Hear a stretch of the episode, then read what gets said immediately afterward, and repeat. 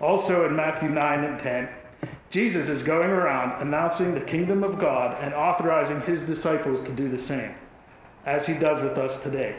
He also casts out demons left and right, healed all manners of diseases. In Matthew 9, it tells us that Jesus healed all the diseases he encountered. And again, he tells the disciples to start doing the same. Yet this can sound so foreign to our world and even to us in some churches. All of these works are the result of the kingdom's approach, but just what can that even mean? Usually we are far too casual about this idea of God's kingdom. Your kingdom come, your will be done. We say this each time we say the Lord's Prayer. But when we finish our prayer and open our eyes, do we see any such kingdom? It is difficult for us to conceive a kingdom that is not also a definable place on a map, a realm with borders, and with visible signs that this particular place is different from all the other places. Some of us have traveled to other places in the world, Canada, Europe. When you travel there, the highway signs are different, the street signs, traffic lights, everything's in kilometers in some places, most places. Some traffic lights have a delayed green. The lines painted on the roads may be painted in a different color or pattern. In England, the entire flow of traffic is, is reversed, which is why some of us, when we were there, really had to watch our, our traffic crossings. You look the wrong way, things could end bad. A kingdom or a country or nation or realm would be like that, we think. Kingdoms are defined by their different customs, signage, currency, and habits. So it is perhaps no surprise that when even Christians pray for the coming of God's kingdom, they quietly assume that this is something that will happen only or at least mostly in the future. When God's, king, when God's kingdom comes, we'll all know it because living inside the borders of that kingdom will be just as obvious as being in a different country even today.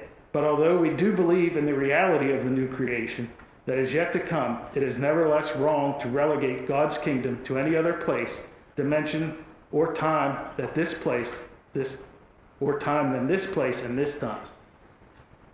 Writer Dallas Willard wrote, The kingdom is real and it is real now. Because a kingdom that a kingdom is the realm where the effective will of the king determines what happens. In a sense, we all have our own little kingdoms in life. Those places where we want things to happen. If we what we say goes. Maybe this is in our households, maybe it happens at work.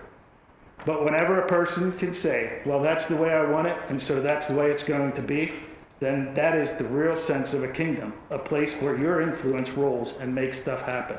That's why the kingdom of God is real, and that's why we can see it right now today. The kingdom is present wherever people pray the way Jesus taught us to pray. The kingdom is present wherever Jesus nurtures certain behavior and lifestyles that we call the fruit of the Spirit. The kingdom is present wherever people pour water over the heads of babies or take bread and wine to their lips, all simply because Jesus told us that this is the way we are to do it, in the act of remembrance of Him.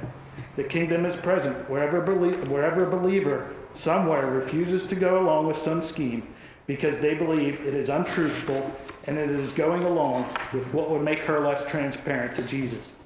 Whenever and wherever a woman says no to abortion, whenever and wherever a college student refuses to party, wherever we don't go the ways of the world, but we go the ways of the Lord.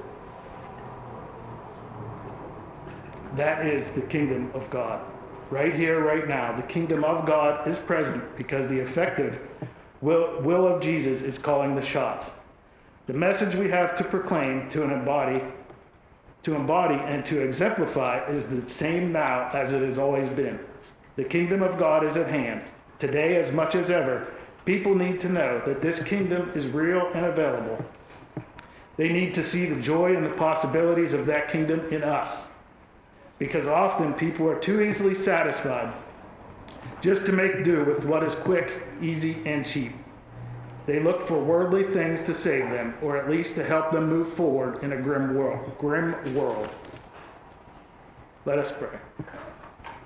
Heavenly Father, we thank you for your word, for your message.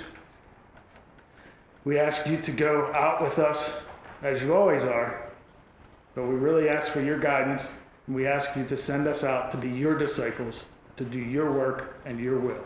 In your holy name we pray. Amen. For the final hymn, please stand if you are able and join in Seek Ye First, number 42.